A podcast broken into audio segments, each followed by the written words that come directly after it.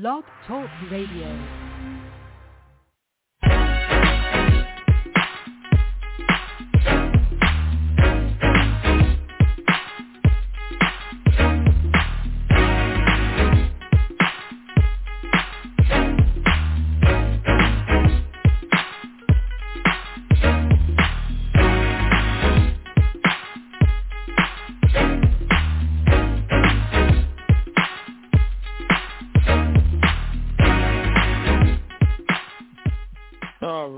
Yes, yes. Hey, good morning, wherever you are. Good morning, good afternoon, good evening. Thank you for tuning in to the Locker Talk podcast on the Batchelor News Radio Network, where you'll hear about NFL stars of tomorrow today. I'm your host, Barry Barnes, founder and CEO of Locker-Report.com. And you guys, you guys can always reach out to me on any one of my social handles on Twitter at Locker underscore report, on Instagram, Locker Report 100, all small caps, on Facebook, Locker Report com and also check out the podcast, Locker Talk podcast on Facebook. But please, please go to YouTube. Go to YouTube right now and subscribe to the channel, the Locker Talk podcast. That's on Lock that's on YouTube right now. You can subscribe and you can check this show out in its video version. So you see this good looking face talking about some good looking talking about some great stuff in the NFL. And but most importantly, make sure you guys lock in the lock to the best news radio network.com where you guys can listen to this show 24 hours a day at your leisure. And anytime that you feel pleased to look at what's going on or to listen see what could be going on in the NFL that's behind the scenes. Some of the stuff that well all the stuff that you don't necessarily see that's being talked about on television or where you read from blogs or articles. That way you can find some other different avenues about the NFL that you guys will be entertained about. And also, most importantly, gain knowledge about how, how if that's the place you want to go and that took your fancy, fancy with NFL, believe me, you will not be disappointed when you go to locker-report.com and also checking out the Locker Talk podcast on Best News Radio Network. All right. I hope everyone is doing well. Oh, boy, what a great workout I had this morning. I tell you, wore myself out. And you got to take advantage of those days. Get myself all prepped up for the good, good 2021 NFL season. Well, I stay in shape. I work out all the time. But, hey, it's nothing like being prepared to be able to get down during um, playing season and looking forward to the first game of the season, the Hall of Fame game, you know, up in um, Canton, Ohio, where the Dallas Cowboys will take on the Pittsburgh Steelers. I'm looking forward to being there, you know, covering that game and getting some good juicy stuff. So next week when we come on this show, I'll be in Canton. When I come on the show, we talk about just give like a little recap of what happened in the game, but most importantly, talk about the, the NFL Regional Combine players who came through the process who will be participating in that night. Uh, and we'll get into all that good stuff next week. But this week, definitely want to finish what we were talking about last week. Um, a week ago, you know, I had the pleasure and uh, the, uh, the honor to sit in on the NFL officiating conference. Um, this year it was virtual. Um, next year, can't wait. You get to see everybody face to face as we go back, you know, on the road to handle everything, and be, it'll be great to see those guys after missing them for the last two years due to the COVID-19 pandemic. But uh, the clinic still had to go on, and it still was success. And it's very important that this clinic that the league actually, believe it or not, you know, started around 2015, 2000, yeah, 2015, 2016 year, where it was the time when the league knew they wanted to there's so much information during the off season that take place in the NFL. Um, and also all kinds of meetings, you know, the meeting, the owners meetings they have in the spring, and also um, what they will have like right before the summer, the one they have in March, and the one they have in May, and then the competition committee, you know, they have their meetings, and that's where a lot of the rule changes and everything um, are made. Um, some is kept from the previous year, some rules may be a little tweaked, and someone asked me one time before, you know, why they every year they feel as though they have to do something with the rules, why they always changing rules and everything. You know, why they just can't keep it keep the rules as it is and then go from there. Well, the answer that I gave them in the first time, this case, if you want, you guys had this question, you know, why do that? Why do the NFL always messing with the rule book every year? Well, each year the game evolves, and each year there's always, always a certain scenario or a situation that happens on the field that is one of those situations where, okay, we haven't seen this before. Um, how can we address it? Also, in, in terms of coaching and schemes, these coaches, defensive coordinators, offensive coordinators, All these guys are highly intelligent at what they do. And anything that they see falls in the rule book that's like a wrinkle or something they may see in college, you know, to see if it could be something they can trans they can actually use in the NFL. These guys are always willing to try to figure out a way to having a competitive edge. You know, it just it's been like that and it will always continue to be. But when they come up with situations um, like that, and if it's not something that's addressed in a rule or something that the league need to address coming up, they won't change it during the middle of the season. But the off season of the following year, that's when things will be addressed and notice there's certain things they have to make it a little bit more clear because there's always something there due to the play on the field because the play has evolved and coaching has has involved as well. So the, it's important. Actually, it's imperative that the league stay on top of it, and the ones that have to have to bear the responsibility of that outwardly are the NFL officials. So this is why they had the clinic put together, you know, a couple of years ago. Uh, something they, that wasn't around years and years ago, but something that's pretty much still fairly recent but and but it's it's showing that the impact that it has and its and its importance. And so when you have all the officials together, and especially when it comes at the mini clinic, the mini clinic, the officials pretty much have a lot of input. You know, the the, the meetings, you know, um, are broken down in breakout sessions, like how they normally do with the clinic. But the difference is that the mini clinic, the officials involve a lot of their input, certain things, certain things they see on the field, certain things they witness you know, that NFL football operation, you know, that, you know, that they wouldn't have an idea of what's going on, but really don't know. So that's where they use the input of the officials to let them know, hey, this is something we have to monitor, blah, blah, blah, and they get into it. And then when the officiating clinic, the big one, not the mini, but the officiating clinic, when I was in a couple of weeks ago, that's when everything is set in stone. That's when everything was taken accountability through the competition committee, on committee, with the owners, um, what was the, the changes that NFL operations want to look into. Even when it came down in the mini clinic where the officials gave some input, everything comes down to the end at the officiating clinic where everything is etched in stone. This is what it's going to be, and this is how we're going to move forward for the upcoming year. And so this is why the clinic is so important, you know, for the league and for the officials. So these guys can be able to stay on top of the game as the game continues to evolve. When I say evolve every year, I mean this game evolves every single year.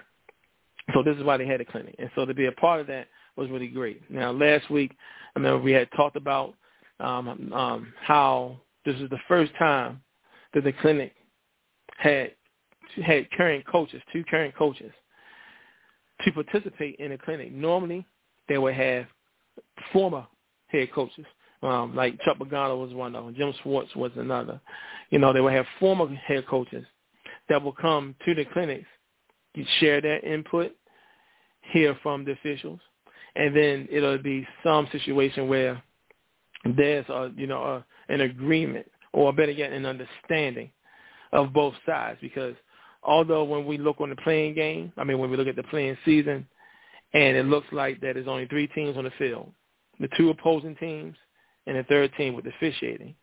And it tends, you know, it, it may look look like from the outside that these guys are not working together. They want to make sure that these guys are doing, you know, doing their job. And and there's a there's a I would say a disconnect between the players, coaches, and officials. Folks, that is the furthest thing from the truth. Truth. The coaches understand the officials, the officials understand the coaches. The players understand the officials, and the officials, the, officials, uh, the officials understand the players. So believe it or not, they all collectively, all together, on game day, looking to make sure that everything goes well. We want to make sure that the game is played correctly. And when we see the intense um, conversations on the field with the players involving the officials and officials involving the coaching, I mean, you look at it and you say to yourself, like, wow, he's really laying this guy out. Or he shouldn't talk to that grown man like that. You know, it, it happens. We, we look at it and we see it football is a very emotional sport. Um, as soon as the ball is kicked off, no whether it's in the preseason, regular season, postseason, or the Super Bowl, the emotional tie is always there, and it's never going to go away. And so when we see the griping, we see the fussing, they're going back and forth on the field, just know that these guys do not hate each other. there is not, you know, each uh, party respect each other's job and what they're supposed to do in the field.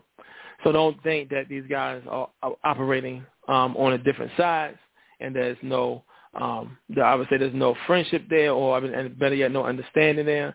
Don't think like that at all because these guys are truly, truly are on the same page when it comes down to game day and making sure that this game continues to stay safe. You listen to the Locker Talk on the Batchelor News Radio Network where you hear about NFL stars of tomorrow today. I am your host, Barry Barnes, founder and CEO of Locker-Report.com. Now, we talked about those two coaches, how the two coaches, two current coaches, Matt Rhule, head coach for Carolina Panthers, and Brian Flores, head coach for Miami Dolphins. They came on the um the uh, part. They came on the clinic a couple of weeks ago, shared their input, received from the officials. Officials asked them questions about how they can do their job, how they can help them do their job better on the field, and vice versa. And that information was definitely shared. And for Matt Rhule, he was really excited because when he was at Baylor, he normally attend the summit, the only coach, according to him, that would attend the Big 12 summit. And officiating is one of the things that's talked about and how the officials there are there to share. And he always went because he wanted to know what to do on the field. Last year as a rookie head coach, there were no officials during training camp. And so a lot of the plays or penalties we witnessed on the field during game day was because they did not have no officials to help coach them, the players, I mean, help coach the coaches to not to coach the players on what to do and what not to do on the field. And you may say to yourself, well, these guys have been around the NFL so long, they should know what to know how to coach their players the proper way. You know, that's not necessarily the case, folks. It's always something because this game evolves every single year, and that's not, you know, something made up. That is the truth. And so when we so we talked about that with the coaches, and then we talked about the COVID nineteen, how the NFL was able to have a successful year despite the climate not that not only this country had faced, but the world had faced all collectively. You know, the league made sure that, you know, they had protocols in place where everyone had to wear their mask, hands hands down. Everyone had to have, have a mask. All the meetings were virtual, you know, so there was no one-on-one meeting. When it was time to eat, to go into the cafeteria. The, uh, the players did not just eat two, take, you know, a bowl. I mean, take some food here and this. You know, it, I mean, it's it's so much that goes on behind the scenes. And when we talked about with the COVID, when the cafeteria how no one was able to eat in the cafeteria, so the players had to come in, grab their lunch and go, or grab their meal and go, and went to their designated places where they were safe. You know, so there was a lot of things they had put in place far as with that. And there was no large gatherings. Even when it came into the weight room, they can only have 15 people in there at a time. 10 players, five coaches. That was the number that they had to have inside the weight room, the workout room. And then that time when, when the players need to come out, players will come out and respect the other players had to go and get their work in. That's when they went in. So they had ways to put things in place. When it came down on game day, you know, the officials had to get tested at the hotel and wait for the results. And the results normally, normally were taking away between 20 to 30 minutes, 20, excuse me, from 20 to 30 minutes. And so these guys would then were able and allowed to go to the stadium to ready to go to work after experiencing these great numbers. You know, the NFL employ a little over 12,000 people, including the players, and to only have 726 um, people to be tested positive for COVID-19 last year, that put them in a 0.08 percent of people being uh, tested positive. That was astonishing to see how the league was able to do that. You had one of the officials that asked, you know, um, you know, the chief, the NFL chief medical um, a medical officer, and Dr. Allen Sills asked him, well, with the great protocol, protocols in here, why do some people still get tested positive? Amongst the officials, there was 138, but 29 of those guys got, you know, tested positive. You know, according to Dr. Sills, he said it was about your community, who you affiliate, who you affiliate with when they are gone, when you're at your home or your friends. It all comes down to that. So these are the things they had broke down dealing with the clinic last, I mean, dealing with COVID-19. It was a success, and the CDC recognized the NFL for that. Now what we're going to do is we're going to take a quick pause. We're going to jump right into this quick commercial break. After we do this quick commercial break, we're going to come in and talk about a couple other other things that was not touched on last week at the clinic, and we're going to be able to wrap everything up about the clinic after today because next week we're going to jump right into the playing season. You're listening to Locker Talk on the Batchelor News Radio Network where you hear about NFL stars of tomorrow today. Now, this is something I want you guys to do every Friday, every Friday. You get by your iPads, on your phones, on your, your computer, and if you like music, you're going to love this. Every Friday at 5 p.m. Eastern Standard Time is Feature Album Friday on the Batchelor News Radio Network. Listen later today for the feature album for Friday from 5 p.m. to 5.30 p.m. as our feature artist of the week is Teddy Pendergrass. Yes, Teddy P. You're going to listen to Teddy P for 30 minutes on ambassadornews.airtime.pro. It's feature album Friday, folks, exclusively on the Batchelor News Radio Network. And also, also, make sure you stay locked in to listen to the love songs of today and yesterday with Whispering Softly on the Batchelor News Radio Network.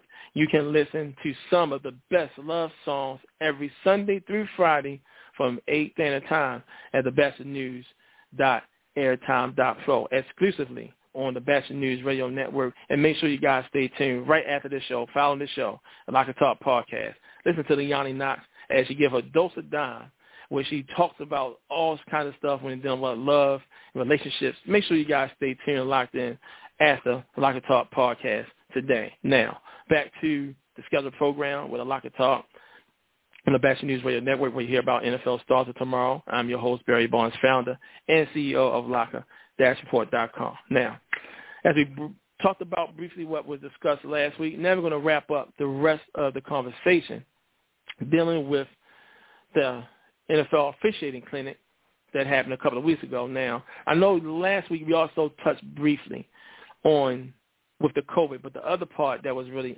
uh, very significant is player safety. No matter what goes on, and clearly it showed last year what goes on in the world, the main thing that the NFL want to make sure they stay on top of is player safety. Player safety is numero uno when it comes down to the NFL.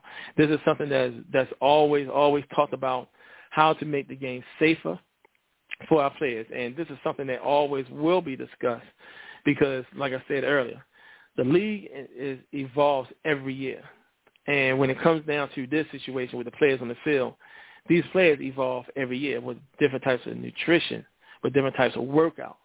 These players are getting bigger.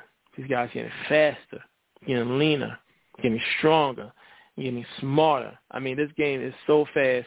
This game is playing is being played the way how the NFL wanted the game to be played ever since this game, great game was instituted.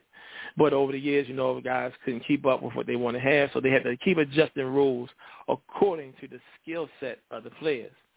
And as the skill set continued to evolve, the NFL had to get a little bit more stringent, make the game, put more rules into the game so that the player safety piece could be a focus. So that's why they have all these rules and they want to put things inside. Now, when it comes down to the officials, I'll call them the NFL caretakers because they have to take care of the game.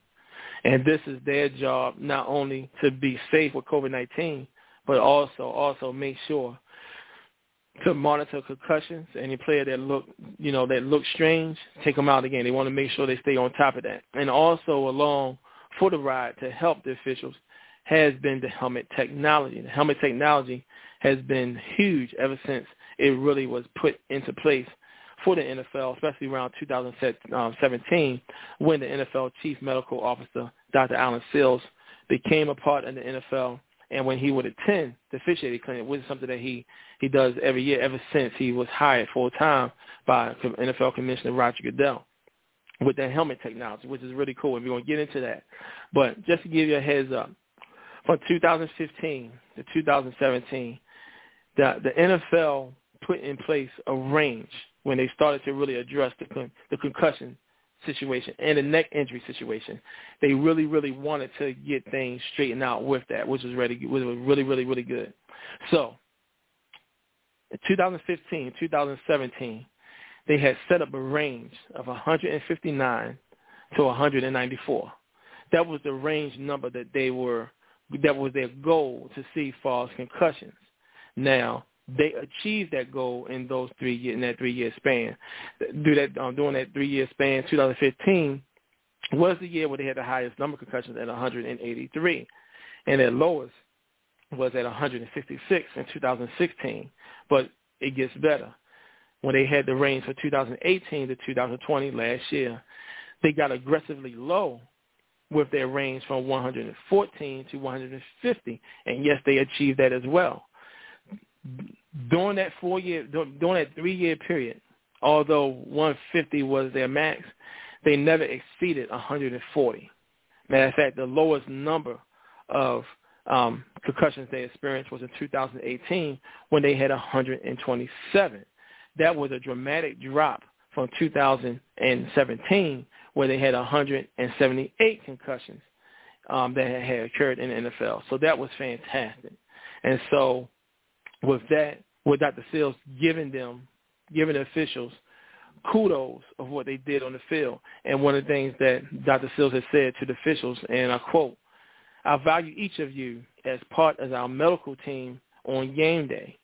What I mean by that is you continue to be our eyes and ears on the field, often on the field, to help identify injured players who need to be assessed.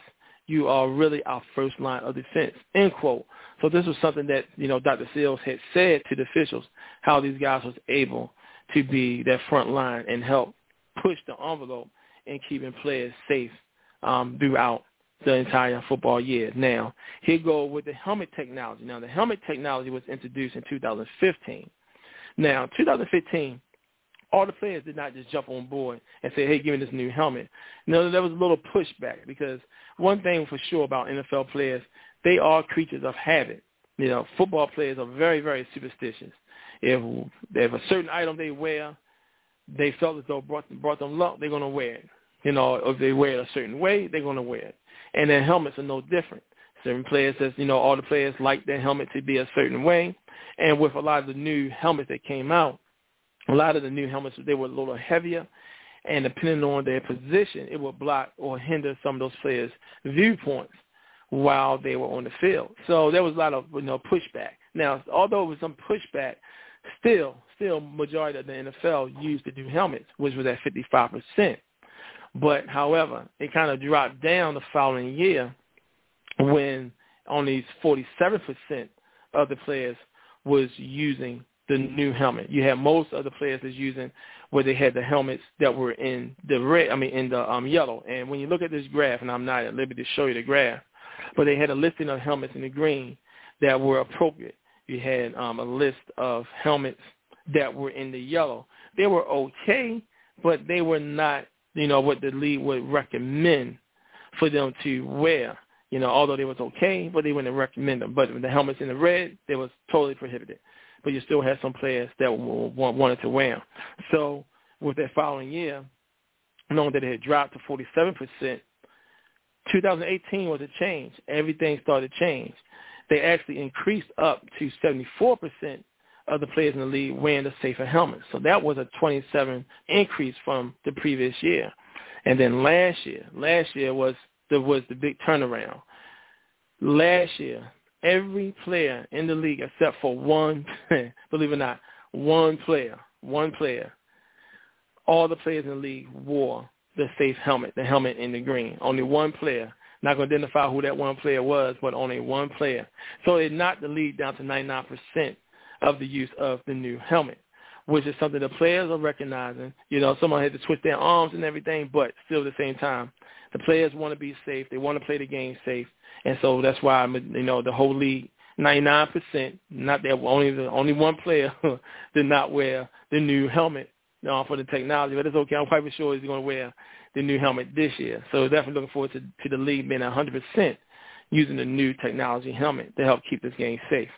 You listen to Locker Talk on the Batchelor News Radio Network where you hear about NFL stars of tomorrow today. I'm your host, Barry Barnes, founder and CEO of Locker-Report.com. Now, the lower extremities, the lower extremities like your hamstrings, they still considered the most common um, injuries in the NFL.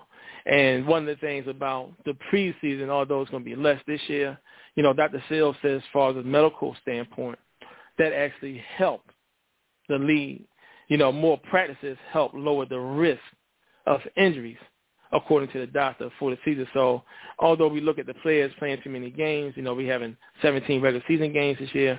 A preseason game was taken away for Dr. Sills. The medical world believe that all 40 games should be played because it helps to reduce the injury because the players is another way for the players, another game for the players to exercise player safety before the real games matter.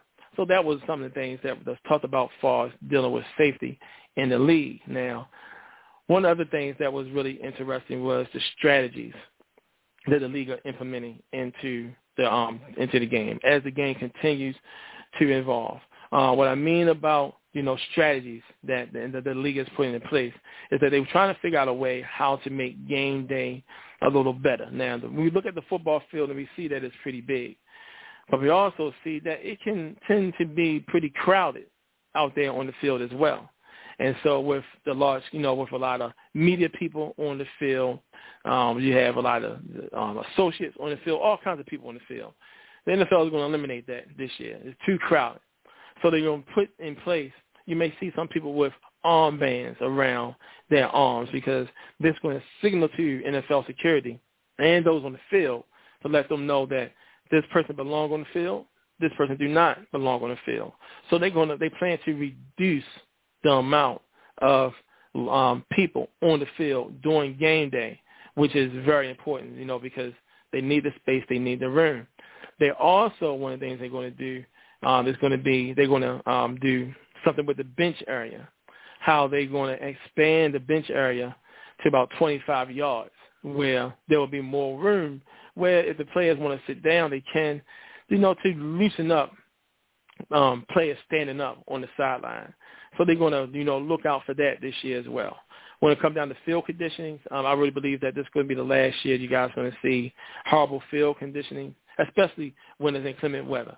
Um, each game, they're going to have their field conditioning crew that's going to be on the field. These guys are already locked in for the year. They already know what their duties is. If there's a ditch in the field that happens during the game, they're going to have some people to come out there and fix it um, between, you know, probably you know, halftime or television timeouts, they're going to have a, each game is going to have a staff to specifically um, watch over the field conditioning. So they're going to have crews in place to make sure that another thing with player safety, the last thing we don't want to see is a player getting injured. Um, we know injury is a part of the game, especially because it's a collision sport. But they definitely don't want to see a player get injured because there's a hole in the ground so they're going to be on top of that. They've been they they always been really good with that, but you have some fields, and I know one field for sure. That FedEx field, man, that that field was always always bad, especially in the middle part of the field and also in the south corner part of the field. Or for some reason,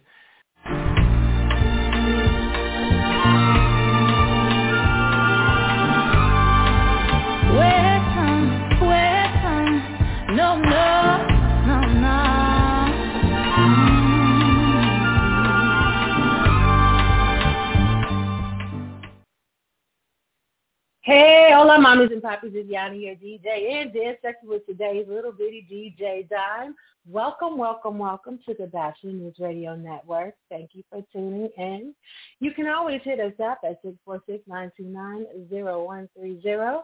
If you wanted to get in, get on, get heard, I'm here to listen to you. Also, there are chat lines available, and you can leave a message, and I'll be able to kind of see what your messages are on the sideline, hopefully. If I get this stuff working. Um, and we'll be able to communicate, especially if you have questions, because I'm always open to questions. So let's make that happen. So we wanted to talk about definitely there is a Facebook group, uh, a dose of the dime. It's on Facebook. It is a public Facebook group, and it's where we kind of get together and talk about some of the things that uh, we discussed on the radio show. Um, lately, we've been talking about narcissism, but uh, last week we did a men give advice to women post and I mean it was at least 30 something posts long. I mean it was some decent information and we liked it. So this week I opened it up to the females and girls I thought you was gonna let them have it, but I'm so glad that you didn't. Everybody kept it very sweet, very professional, very nice, very helpful information. So I hope if you guys have not seen that, that you will tune in, go on to the website, and look at some of that information because all of it was very good. None of it came from a place of hurt. It was all a good, you know, good vibe. So if you ever want to get in there and express your opinion, you are welcome to do so. The only thing that I, that I ask is that you don't invite. Do not invite. I will delete you and block you from the page. So let's be real about that. So it is a new moon coming up on Sunday, August the 8th. What are new moons? New moons are actually kind of a starting over time. It's when the whole sky is dark. Okay, so it is a time to reaffirm, reset your goals, reset intentions. There's like 147 days left in the year. What are you going to do? Hey, also I'm on Facebook Live on my um, Facebook group, A Dose of the Dime, and I see Carlin tuning in. Hey, Carlin, how are you doing, beautiful girl? She is actually a um, extreme step aerobics instructor, and let me tell you, she is the bomb. If you uh, ever want to check that out, make sure you do that. Okay, she has a Facebook page um, also, so if you want to check that out. So on our last show, we talked about narcissism and narcissists. It, whew, that was a hot topic. We ended up having to do two totally different shows. Uh, one for the overt narcissist, which is kind of like the extroverted narcissist. It's the one that's in your face. He's grandiose. They're big. They're always, you know, about themselves. They wear the high dollar in fashions and they have the high influential friends or they want you to think that. They're always doing something to kind of make you feel like they're more important than what they are. Okay. And then there's the covert narcissist who is actually a more introverted soul and everything is done on more of a passive aggressive level. Okay. So we had talked about this before, letting you know that it is a personality disorder. So people who have this personality disorder do not know that they have anything going on. They think what they're doing is perfectly fine. And you can't tell them any different because of the disorder. So that's why not too many people are diagnosed, but a lot of people are quick to say, hey, this this person's a narcissist. And it became this whole $10 word, especially with TikTok. And I'm on TikTok, so don't, you know, don't sleep. Um, it has become like this huge $10 word. And I, we felt like, I felt like a lot of people just really didn't know what narcissistic personality disorder really, really is. And so that's why we broke it down on the show. So let's go over some of the things. So what's the difference between overt and um, covert? It's the same thing. Think about you're in your car and there's a song playing, and so you don't want to hear it, so you turn it down. You turn it down, the song is still playing. So even though narcissist, an overt narcissist is loud and you can hear it, a covert narcissist is the same thing. You just can't hear it as loud. Does that make sense? And they're actually a little bit more sneaky because they use this passive aggressive behavior. They use these types of punishments to make you feel like you tripping. It's a thing. Okay? So their communication is always going to be about them. They're always grandiose, passive aggressive, um, love bombing. Both do it. And I think if, uh, we'll go over that real quickly. Love bombing is where they focus. It's like almost, it normally does not last more than three months. It is where somebody wholeheartedly bombards you with all kinds of love and all kinds of attention and expensive gifts and expensive trips and they take you places and um it's oh it's everything that you needed. They listen well. You, it's almost like a soulmate connection. Like, oh my God, this is the one. He knows exactly what it is I need. And she felt me from way down deep within. No, they're just really good at listening to you and you talk too much. Thought we mentioned that. Okay. The other thing that I did want to mention because I've had at least five, at least five helpers in my box. So what do I mean by helpers? Helpers are social workers, are counselors, are therapists, are nurses that came into my inbox going, I can't believe I fell for this. I can't believe I should know better y'all do not do this to yourself. That this is not what it's about. Literally, love bombing listens to what it is that you say, and they become that. So I made a new rule for me because I'm also single and I'm dating that I, if somebody asks me what are your turn-ons, what are your turn-offs, I don't tell them. I don't. And the reason why is I want this person to be themselves. Uh, I'll tell you what I'm looking for. Alignment, but I'm not going to give you the keys to the kingdom. You're going to have to show me who you are, and we'll move from there. So it is about being that type of person, being that type of don't just accept it at face value. Look underneath. Start looking at do the actions line up with the words? Are the words just something you've already said? Those type of things. Do not feel any kind of way if you have gotten unfortunately sucked into love bombing because love bombing is effective. That's why it's a whole thing. That's why this thing is blown up because nobody has talked about it. And now we're talking about it. And now everybody's realizing, oh my gosh, this is what happened to me. So it's okay. It is okay. So uh, another thing that the uh, narcissist will do, they'll push your boundaries. So what does that mean? I don't mean like they're pushing up on you. I mean literally, like if you're like, hey, I don't really want to go to this thing because it's not my vibe, they'll push you, push you, push you till you go, oh, come on, it'll be good, it'll be great, we can go, and and all of these things, and then you'd be like, I said no, no, come on, babe, if you love me, you'll go, and they'll push your boundaries until you go, hey, Angie Craven, line dance queen, I love to see you here, good job for coming in, I love it. Okay, so also pushing your boundaries physically. So if you're not ready to be intimate or even to be a um in a relationship and they continually push your boundaries about that, well, I love you. Why can't we just be together? And you're saying no, you're firmly saying no, that's a thing. It is a thing. Okay? And they have little empathy, little to no empathy. There's a big debate about whether they actually have empathy or not. But for general purposes, they say that there is no empathy. So meaning like if your brother dies and you are expecting for your mate to be there and support you, um, they're not gonna they're gonna fake it for as long as they can fake it and then it'll be done. And that's that's the thing. They'll fake it for as long as they can fake it and they'll be done. Because the empathy is the thing that actually drives them. They normally only act in ways that benefit them. So if it doesn't benefit them, they're not to do it. Okay? Um, they will idolize, meaning they will put you on a pedestal. And then once they see that flaw, that's the only thing that they can see. And you won't know it in the love bombing phase, but they see it. And what they'll do is they'll eventually start picking at it. And it'll start with like jokes and conversation, and then it'll turn into outright devaluing you. Like, God, I didn't realize, you know, your butt really does look fat in those shades. or, or, or, ah, wow, you really don't know how to handle your liquor well. Things like that. It'll start devaluing you. Things that normally they'll they'll do salty sweet comments. Oh my God, you're so pretty for a big dude. Or you're so handsome for a big dude. He's handsome, period. She's pretty, period. Those salty sweet things. So then there's gaslighting, which is what we're here to talk about today. And listen, listen up. I'm on Facebook Live, A Dose of the Dime. I'm also on the radio show the number is 646-929-0130 if you want to tune in. You can hit the message boards, and I'm here to listen to you. I see Peaches and uh, Ms. Jai on the on the chat. Hey, ladies, have a, I'm glad you tuned in, and we're going to talk about gaslighting, and it's going to be a thing today. But I did want to pay them in.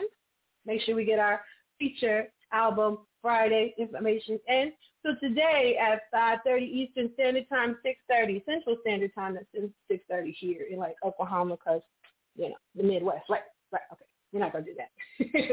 the the blog says the Batchelor News Radio Network actually has this art. They feature one artist, and this week it's going to be Patti LaBelle. So if you are old school, old school fan, like I'm an old school fan, you will tune in and you will hear at home. I think it's like uh, 30 minutes. I want to say it's 30 minutes of nonstop Patti LaBelle. Like, let me tell you a story. I went to Africa and I love Patti LaBelle. And they started playing that song, Voulez-vous coucher avec moi? You don't want to know what that means in French. So some guy was like, oui? no. Yeah. Okay. So if you want to tune in and listen to Patty, Patty, Patty, you want to go to the batchelornews.airtime.pro and understand that bachelor is spelled B-A-T-C-H-E-L-O-R news.airtime.pro. Um, also, he has a whisper softly. Whisper softly. It's a radio show weeknights from 8 p.m. to 12 midnight every day but Saturday night.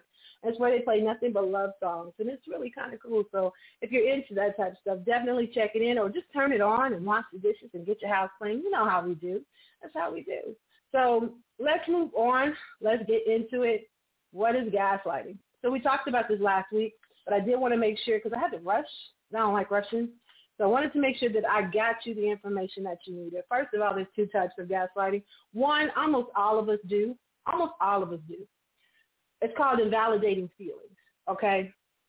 Please understand that all of this is emotional abuse. So if you find that you're doing this, which I am guilty of doing this, stop. So pause, reflect, and come back to it. So invalidating feelings is like when you have a kid and they fall and they scrape their knee and it didn't even break the skin, but they crying and they're crying and yelling like, babe, babe, it's not that bad. Calm down. It's not that bad. Calm down. It's okay. Suck it up, baby. We got this, right? What if it is that bad? What if it is that bad? What if they are hurt? What if they are scared? We invalidate kids' feelings all the time because, of course, we're adults. We've been through it, and it's not that big of a deal to us. But to the person that's experiencing it, it's a big deal. So when we do that, we're shaking people. And it's not just with kids. Think about it at work. When you see somebody doing a job you used to have, or you're training somebody to do a job that you used to have, you go, this is the easy stuff. Why, why are you tripping? You're invalidating their experience. Or they may just be slow. But we're not going to talk about that. Indeed, you're validating their experience. Think about family. Um, when I, and I, I'm guilty of doing this. So I, you know, got my master's degree. I worked a full-time job and I was raising three kids. But that was my choice. So when somebody comes to me, my teenager comes to me and says, oh my God, I'm so tired. I'm like, you tired? I had to blah, blah, blah, blah, blah, blah, blah, blah, blah, and I still made time for blah, blah, blah. That is my choice. And I am not them. So that's something that we have to check ourselves on. Even though we were able to pull stuff through, even though we were able to handle our business and still keep going, that doesn't make it okay to make somebody else feel bad about not being able to do the same thing. We're invalidating their experience, and that's not okay. So that's the one type that most of us are kind of guilty of, most of us, okay? So then there's the malicious kind of, this one is out and out. They're coming for you. It's not on purpose most of the time because remember, narcissistic personality disorder is a personality disorder. So they're not coming for you on purpose, but they're coming for you. Okay, so it's it's it's malicious, repeated lying, repeated denial, basically to get out of something that they've already started. Like if they've lied to you and you caught on, oh, they're about to gaslight you. They're about to take it, flip it, turn it so that you look crazy and that they can turn it back on you. And understand, this is not just relationships for 100%. This is family too. This is coworkers. All of this. This is mothers and, and, and, and fathers do this. Sisters and brothers do this. I saw a TikTok the other day, and it was very uh, informational to me about how you how parents gaslight their children. Are you really wearing that to the date? I really wish you could be more like your sister. Your sister is so feminine and you're not. Wow. Or, oh, uh, you really can't you really can't play basketball. Your brother, your brother is on an all-star team. Why aren't you like him? Ooh, we cannot measure our children like that. If you are guilty of doing that and you're catching yourself doing that, one, catch it, apologize, move forward. If you are a victim of doing that, we'll talk about a little bit that later, but and which means I need to keep moving. The? All right, so malicious uh, uh, gaslighting also deals with misdirection. They'll they'll tell you, no, I didn't say that. Well, you said you were going to pay the bills and you didn't pay the bills. No, I didn't. I said I just needed access to your account. What are you saying to me? And they'll make you feel like you can't trust what it is that you thought you heard. And that's not the truth. And that's that's part of the situation. That's why gaslighting is so bad because it makes you feel like you don't know what you said or what you heard. It makes you doubt your recollection of what happened. I mean, and definitely it's it's used to pick on people too. So consider somebody saying, "Oh, um, girl, this was just a joke. I wasn't I wasn't really telling you that you you know that you suck. I, I was just a joke. Those types of things, or when they call you petty. Oh, girl, you're so petty. Stop doing it like that. They're really gaslighting you because you start. Most of us, most of us who are trying to mature within ourselves, doing our our shadow work or doing work on ourselves, will reflect and be like, wow, she called me petty. Am I? Am I petty? That's something that we'll do because we're mature. We're working on ourselves. So those people who take advantage of that, that's what they're doing. They want to target things that are important to you. So, like for instance, this radio show is very important to me. So I put my, you know, I put my money into it. I put um, my effort into it. I put I up night taking notes, making sure that I have the information that I want to present to you. Um, and then somebody will come along and say, girl, anybody listening to you? That's so stupid. You should just do A, B, C, and D. That's gaslighting. They took something that was important to me and they made it slight. What? For whatever reason. For whatever reason. So they also kind of project their flaws onto you. So if they're inconsistent, they'll look at you like you're inconsistent. And I am inconsistent, by the way, but this is just an example. So yeah, girl, you think you can do that, but um, you're just gonna fall off like I fell off. They're projecting their feelings onto you, and the problem is when it's somebody that you love and you care about, you start to believe that yeah, maybe they are right. Maybe I this is not for me. Maybe I'm not good at this. Okay.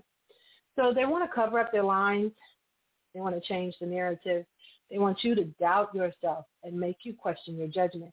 And the ultimate goal of all of this, honestly, they want to control the situation. They want to control you. And when you don't believe what it is that you think you thought or you saw or you did, then they have more control over you. The more you doubt yourself and your recollection, the more control they have over you, pretty much, okay? So want to move into what does gaslighting look like? When you are done, what does how do you know that you're being gaslit? What are some side effects? Okay. You second guess yourself. It is hard for you to make a decision anymore. You feel like I, I can't do this. I think I'm gonna mess up. I, I'm gonna I'm gonna screw this up. You start asking others for answers. You start asking others for advice about stuff that you should honestly know about. Okay? You think your judgment is so flawed that you will ask other people for advice before you make a movement on your own. That's a symptom of being gaslit. Okay? Second thing is when the person that gaslights you comes around, you're walking on eggshells. You're upstrut. You're you're doing trying to do everything perfect for that person. That's a symptom of being gaslit. Okay? You feel the need to apologize for everything even stuff that's not your fault. Now, understand, I do. I'm a person that'll apologize. Oh my God, I'm so sorry for you. That's not the same thing. If something happened and they feel like they feel like it is their job to make everyone happy, it's not your job to make everyone happy, especially on your back. And what I mean by that is, it is not your job to set yourself on fire to keep everybody else warm. It is not your job. Your job is to honestly live a life that is joyous and productive. But when you feel like it is your job to entertain everybody else to a fault, then yeah, you're probably being gaslit, probably being blamed for a lot of stuff, probably feeling like the weight of the world is on your shoulders. Okay? So when you start to honestly, wholeheartedly believe that there is something wrong with yourself, that I'm toxic, I'm crazy, I'm jealous, I have, I'm whatever. Now, I'm not talking about honest and good reflection because that's the thing. Honest and decent reflection, I didn't do this right, I need to fix this, is different from saying I am toxic, I am over emotional, I am dramatic. You are none of those things. What you when you say I am, you are claiming an affirmation for yourself, and we don't want to do that we want to claim positive things for ourselves. I am productive. I am working on myself. Even if you have some toxic traits, even if you have some over emotional traits, even if you have some dramatic traits, you are working on yourself. So don't I am yourself. You're not. You're you. And you are flawed, yes. We're all flawed. We're all working on ourselves. We're supposed to be. There's that. If you're afraid to ask for the things that you need or you want, especially if it's a need, a wholehearted need, you might be being gaslit. And you might want to start looking into your life. And when you honestly sit back and look at yourself and be like, I'm just so weak. I, I'm not who I used to be. I used to be so courageous, so outgoing, so this, so that. You're probably being gaslit. I know this is some sad, heavy stuff. That's why I wanted to wrap this up because this one is a thing. Listen, so what can you do? What can you do? How can we get out of this? Okay. Honestly, I'm going to say this up front. If your person, your person that is gaslighting you, is a violent person, please proceed with caution with anything that I have to say. Okay. I'm going to give you general things that you can do, and you can take that, weigh it out, and move forward. But move forward wisely. All right. So the first thing I would say is, hey, start taking note of patterns. Start taking note of when this you start feeling that dread in your chest because that's what anxiety is that the heavy weight on your chest, the the quickening of your breath. I can't, you know, start breathing. When you start noticing these things, like the when you start noticing this is I'm feeling that dread, this person is gaslighting me, start taking notice of the patterns. How do they do it? When do they do it? Why do they do it? What is it that they're trying to get? And what makes them content to walk away after gaslighting Make note of that. Okay. Once you see it, once you see the patterns, it's easier for you to get out of it. Okay. To start writing it down. That way, if you see it on paper, it is harder for you to doubt yourself. No, this did happen. Okay. I want you to also start keeping record Start keeping record of all of it. Start surrounding yourself with um, people that honestly are here for you. A, a narcissist can always find people that they can get on their team to badmouth you. Start finding people that you know for real is on your team. If that's your sister and you and your sister have a janky relationship, don't encourage your sister to be on your team. Encourage your friends to be on your team, the one that's had your back from way back. That's what you want to do. Get your support. Get a solid system of support so that when you come to them with these things that you have noticed and you say, this is what I've noticed, they can back you up. Because unfortunately, when you have been gaslit, you don't feel like anything that you believe, saw, heard is true or correct. So you need that backing. And so at that point, once you've done that and you know for sure that you're being gaslit, to decide what you want, not everything is going to end in, hey, you just walk away, girl. I'm not ever going to say that. Or, God, just walk away, bruh, it's too much for you. I'm not ever going to say that. What I'm going to say is you figure out for you what it is that you need to do. Because at the end of the day, this is your life. But if you need to walk away, if you're in your heart of hearts, you are not filled with joy when this person come around. Because understand, relationships are hard. Yes, relationships are very, very hard to a point. The reason why we are in relationships is to have that backing. The reason why we're in relationships is because this person makes me happy. Well, not makes you happy because we know we're supposed to be happy within ourselves, but nonetheless, we're in this relationship because there are aspects of this person that I enjoy. There are, and if those aspects are now missing from the puzzle, then maybe it's time for you to move on at the end of the day, you want to be in a space where you can be you without being criticized for being you. You can be you and be happy in your you-ness that you exist, all of your gloriousness. Because let me tell you, people, y'all are some wonderful ass people. I'm not supposed to say that. Wonderful people. Okay, so anyway, uh, when you do, if you do decide that you want to leave, the first thing I would do is not just jump out of the relationship. Start getting yourself together. Start getting your uh, uh, some type of routine, a mindfulness, meditation, some prayer, workout. Go, you know, start building yourself back up because what a narcissist will do for sure, for sure, is if they know that they're leaving, they're going to gaslight you until you figure out that you're not making the right decision. Get your support team, get your new trend, keep it moving. Now, once you decide to leave, leave. Don't listen. Do not go back for closure. Do not go back for anything else. You remove yourself and you start removing yourself from all social media. If they have heavy friends that are influential to you, you need to remove yourself from their pages as well. And at one point, if you need to stop talking to them, be honest. Right now, I am going through something, and I, I can't with you right now. I will come back when I can. That is what I had to do when I stepped away from my husband. I had to step away from friends that I love. And I said, I, I cannot right now. Maybe later. but I can't right now. Okay, it's a real thing. And it's like grief because it comes in waves. You'll feel that, oh my God, I need to be him. No. It comes in waves.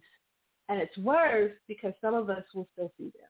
If you have to co-parent with somebody that is a narcissist or that gaslights you, we, we obviously know that you can't just cut them off. But there are parenting apps that can help you and assist you. And I, I'll, I'll try and leave a link in the uh, comments for any of those apps. Um, but and some of them are free. So we already know this, okay? So once you have gotten yourself away from the situation, you have blocked them from your life, you want to start rebuilding yourself and then you want to start resetting goals, okay? So rebuilding yourself. What do you want to do? What makes you happy? I had to redefine myself and figure out exactly what it was that I liked because I had threw myself into everything that my husband liked. I had to figure out for me what it was that I liked. And what's funny is trying to reconnect with my children, I found new loves. New loves, new things that I was like, hey, this is kind of cool. I'm all right with this. So finding yourself is a big deal. Resetting those goals is a big deal. And you don't have to take huge steps in order for it to be okay. Take baby steps. But keep moving. I always say, even if you come to an exercise class and you do the bare minimum, you're at least doing more than a person is sitting on the couch. Because baby steps work. It won't work as fast, no, but it'll help you get your bearings, get your self-esteem together, start getting you some confidence, making decisions, making you feel like you're confident again so that you can make some real decisions. And that's good. So let's move on. I wanted to give you the one affirmation that I use like 100%. It's a song by Jill Scott. It's called Slowly Surely. So I'm going to read this to you. And this is the one one um, piece that really resonated with me is slowly, surely, I walk away from self-serving, undeserving, constantly hurting me love. And that's the love that we want to get away from, okay? So that's my time, my love. You can find me on all forms of social media, Facebook, Pinterest, TikTok, Instagram. Uh, keywords, the DJ Don. And I'm happy that you guys showed up to be with me. And uh, please join me again on the Batchelor News Radio Network. Peace.